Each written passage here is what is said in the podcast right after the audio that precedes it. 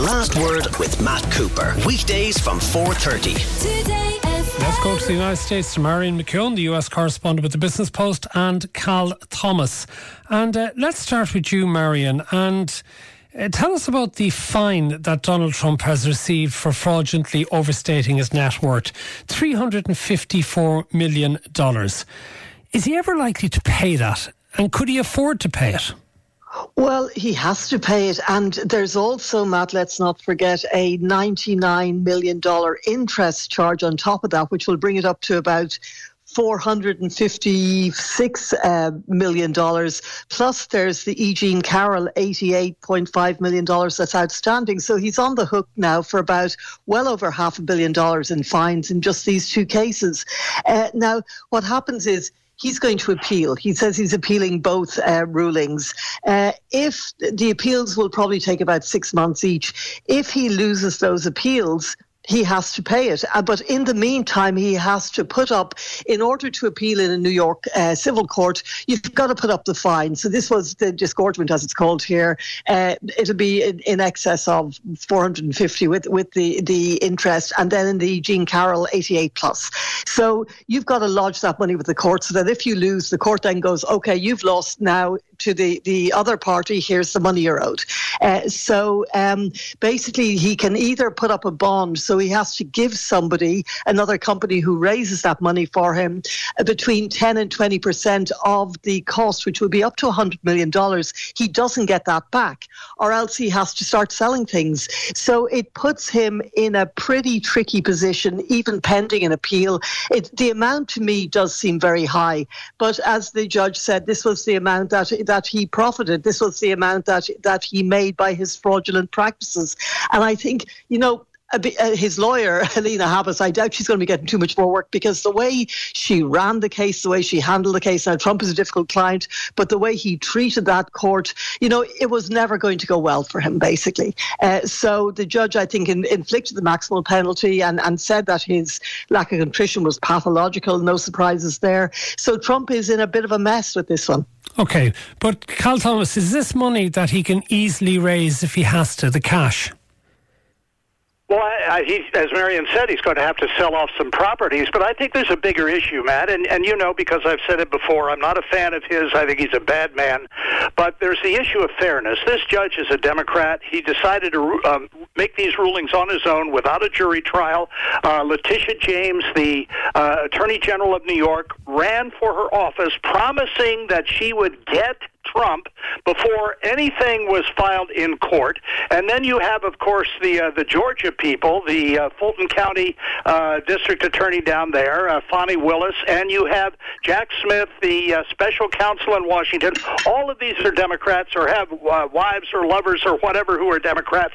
And there's a question of fairness. Uh, you know, fairness is, is a is a is a major thing in the American mind. And and while Trump could be guilty of all of these things and might lose on appeal. There are an awful lot of people, including his supporters, who are saying, you know, if this kind of thing goes through, they're going to be uh, even uh, more for Trump. And a lot of businesses, I think, are going to move out of New York. Trump has already said that. You've got Jeff Bezos who's moved to Florida uh, from Seattle. He, he's uh, and there are a number of other businesses that are doing the same thing.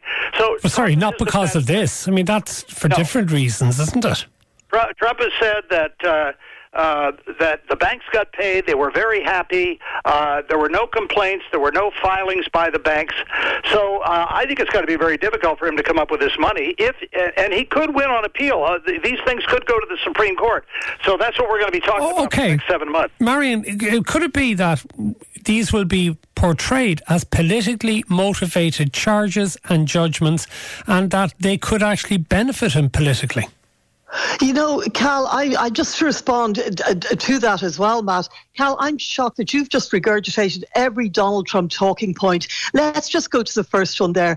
Donald Trump turned down a jury trial in this court case. He had the option of having a jury trial and he decided no because he thought, oh, well, a New York jury, they're not going to like me. They're going to go for the maximum fine. So, you know what? Tough look, Donald Trump. He chose, the, he chose whether it was presided over by a judge only. And this nonsense that these people are Democrats, are so, our Democratic wives, are lovers.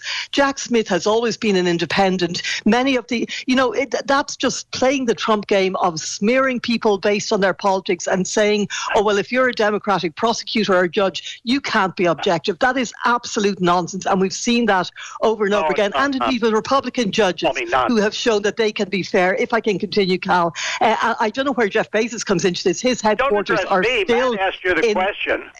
Um, Why sorry, do you address me, Marion? I'm speaking, uh, Cal. Answer Matt. I don't address you. Answer Matt's question. Um, you don't have to trash I, me. I'm, I'm raising, I'm not trashing you, Cal. I'm addressing points that you raised, and they are also go to what Matt has asked, if you would let me finish.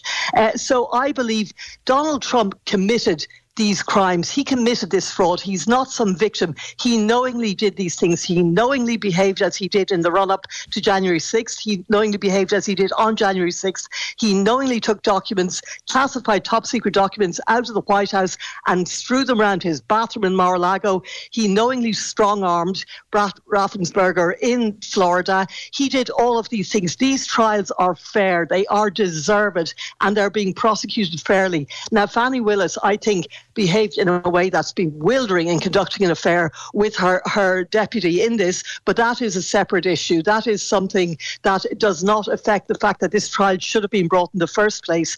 Uh, and you know what? This thing about businesses moving out to New York, let's just wait and see. And, and just to say that on Jeff Bezos, the Amazon headquarters are still in um, Seattle. Jeff Bezos himself is moving to Florida and he's bought a big house. Okay. Cal- you asked the question about whether this is going to help or hurt Trump politically, and I think it's uh, you know it's going to shore up his uh, base. Now, whether the base is sufficient enough to uh, win the election in November, he's certainly going to win the nomination. I mean, the only possible, the only challenger is Nikki Haley, and she's 30 points behind in uh, next week's uh, South Carolina primary. So that's the big question: Can he win the independents? Can he win, the, especially the suburban vo- uh, women voters? I don't think so. Can he sell enough sneakers? I see he's got a new line of Trump sneakers. Uh, a website is listing them at prices up to $400. Their name Never Surrender High Top Sneaker is something he promoted himself. Is that what he's going to do now? Is he going to do raise more money as a snake oil salesman on this presidential campaign? Apparently so, Matt. And I was thinking about this as uh, this came up on the subject on the rundown today. If you were to have sneakers, I would I would see that your face would be on the toes and a little shamrock on the side. But if Marion was going to have them, uh, there would be two left feet. Uh huh. okay, Cal, that's good. yeah, but everything's a business opportunity with him, isn't it? It's always a way, Cal, of shaking down a few more dollars. Yeah. Right. Well, you know, as you said, snake oil salesman. You're absolutely right. It's all about the money. Look, Trump has given uh, his enemies and even, you know, some moderates the rope with which they're using to hang him. Uh, none of these things were uh, fait accompli. He could have avoided all of this by being honest and upright and, uh, and, and speaking truth and living by certain standards. But he's avoided all of those, and that's why he's in trouble. And that's why, uh, you know, so many people are, are, are after him in courts and in other places. Is this the last week, how do you reckon, of Nikki Haley's relevance, given that in her own native South Carolina for next week's primary, she's down by 23 points to Trump? Or do you think we'll she try now belatedly, maybe a sort of a slash and burn approach to try and undermine Trump's credibility in, in a desperate attempt? Well, I think she's looking to 2028. There is uh, there's a story in one of the papers today I read that uh, she's hanging in just so she'll have some credibility for 2028. I think she's incredibly articulate. She's very smart. She did a good job at the United Nations. She did a fabulous job in, as governor of South Carolina. She bridged a lot of gaps between blacks and whites uh, when it came to moving the Confederate flag from a, from a, a state building to uh, uh, promoting healing uh, in, a, in a major church shooting where a white supremacist shot a bunch of black people. And uh, and she's very friendly. She's really the anti-Trump. Uh, so I think she's got some strong possibilities for 2028 and that's, in my view, why she's hanging in so long right now. Indeed, Marion, there was some speculation that she might actually announce that she was giving up today. There was a lot of hype about a major speech in the likes of Fox News showing it live this afternoon, but instead she has actually doubled down on her campaign. So, what do you think she's playing at? Yeah, and she spoke about her husband uh, being in Djibouti. He's stationed, I believe. He's in the military, who Donald Trump has mocked and said, "Well, where's her husband?" One could ask the same question about Melania Trump. Indeed, nobody's seen her. I know she did turn up in Mar-a-Lago last week for well, an event.